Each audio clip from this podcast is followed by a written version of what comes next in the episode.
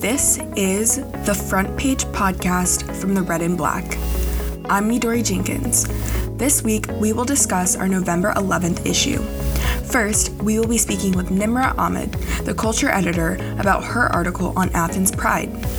Then, Nava Rawls Assistant Special Publications Editor, talks about her article from the opening of the UGA Theater production, Rent. Support for this podcast is provided by the Cox Institute for Journalism, Innovation, Management, and Leadership. For more information, visit grady.uga.edu slash Cox Institute.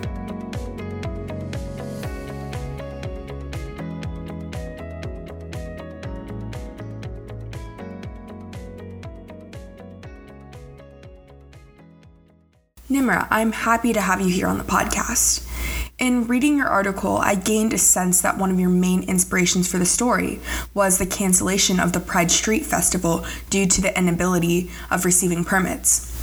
I was curious if you could give me some insight about what this event traditionally looks like.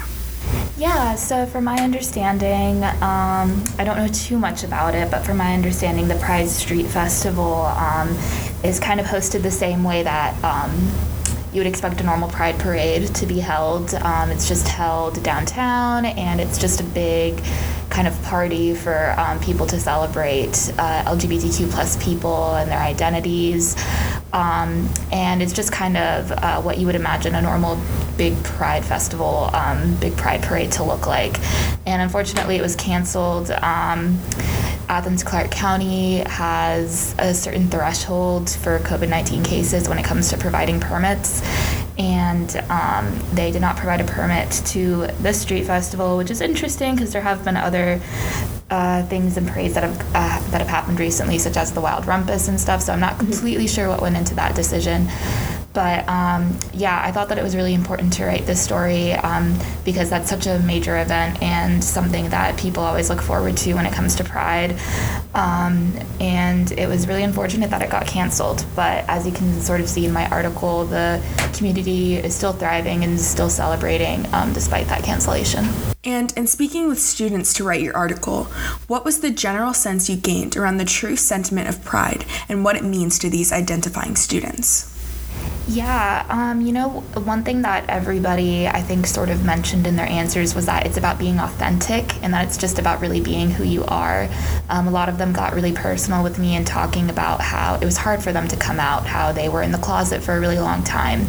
And so when it came, when it comes to being prideful and having pride, um, it's essentially just about being in touch with who you are and really living as yourself, which is something that they couldn't do before that the while they were closeted. Um, so I think you know uh, one thing that um, one of my sources said was that, and I think I literally made it a subhead in the story. Is just it's about living like your authentic self. It's just about being who, just just about being yourself, um, completely and truly. Yeah. As you know, on November 3rd, evangelical preaching groups came to Tate Plaza and spewed targeted remarks and slurs at students, including those in the LGBTQ plus community. How did negative occurrences like this influence student safety and expression? Yeah, um, you know, it was it was hard. Uh, I think I had one one person I spoke to, Justin Kim. He said it made me wonder if I'm if I'm safe here. It made me wonder if if I'm allowed to express myself and identify as I am. Um, and it definitely does. It, it, was definitely really upsetting. I, I, I, think I can say about all the students, they were very upset with UGA's reaction to it. Um, they felt that more could have been done to have stopped that from occurring. More could have been done in terms of the reaction to it.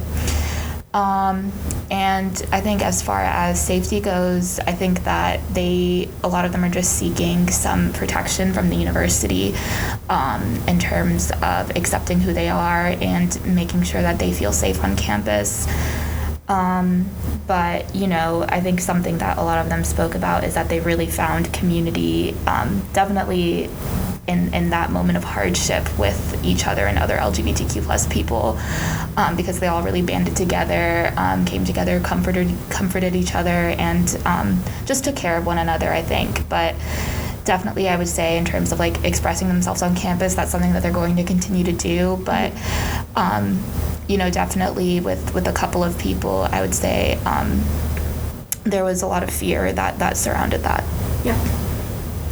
And lastly, how is the city of Athens providing safe spaces and support for these individuals?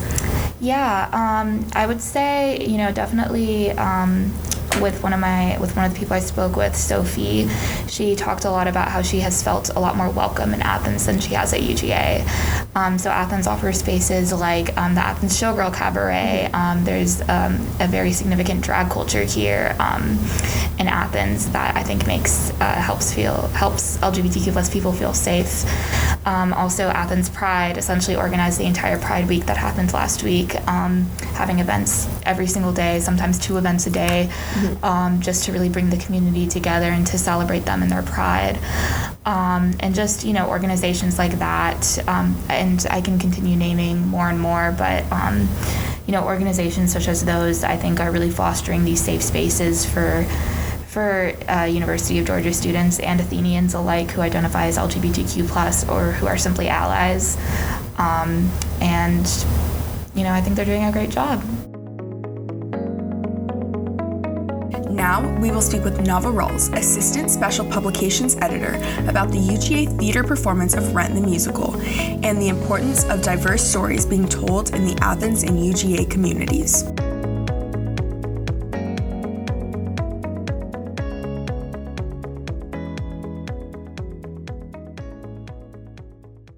Nava, welcome to the front page and thank you for joining us. What were your expectations for the Rent performance? Well, I was familiar with Rent beforehand, just the musical, but I'd never seen it live before. But I don't know, I'd seen the movie, I knew all the music kind of from my theater phase in middle school, and I was just really excited to see it on a live stage. You mentioned in your article a notable line from the show How do you measure a life? Rent is known for addressing difficult topics like the HIV AIDS crisis, addiction, and sexuality. How does a play like Rent foster challenging but important conversations? Well, the entire musical kind of follows this group of friends. They're struggling artists in 1990s New York, and they're facing a lot of issues that harm marginalized communities during that time. Things such as HIV, AIDS, poverty, just they're having to fight against a lot of things, but through all that, through their relationships and their love, they found something to live for. And I don't know, I think it really addresses what's important in life. Mm-hmm. Um, our relationships, the memories that we make with each other. And I don't know, it just kind of emphasizes those values in life that you can hold on to despite obstacles. You also interviewed many students from the opening night performance. Generally, what was the student response? The student reactions beforehand, a lot of people are already familiar with the musical. Mm-hmm. Um, I asked one girl, she immediately started singing Seasons of Love, probably the most popular song from the musical. And I don't know, similar to my experience, a lot of people knew like kind of the general gist of the storyline and the popular songs, but I don't think anyone really um, realized the full like spectacle of it until we got there. And I think a lot of people were pleasantly surprised by, I don't know, kind of the emotional aspects of the story and the heavy topics. What is the importance of these kinds of stories being told in the Athens community? Well, I think a great way to kind of expose your viewpoints is to just go to the arts. Mm-hmm. The arts are just a great way to learn about new things in a way that's really entertaining and fun and there's just so many stories to be told and to be learned about. And i think attending things like musicals or and shows and just also supporting local artists i think it's a great way to expand your horizons This has been The Front Page.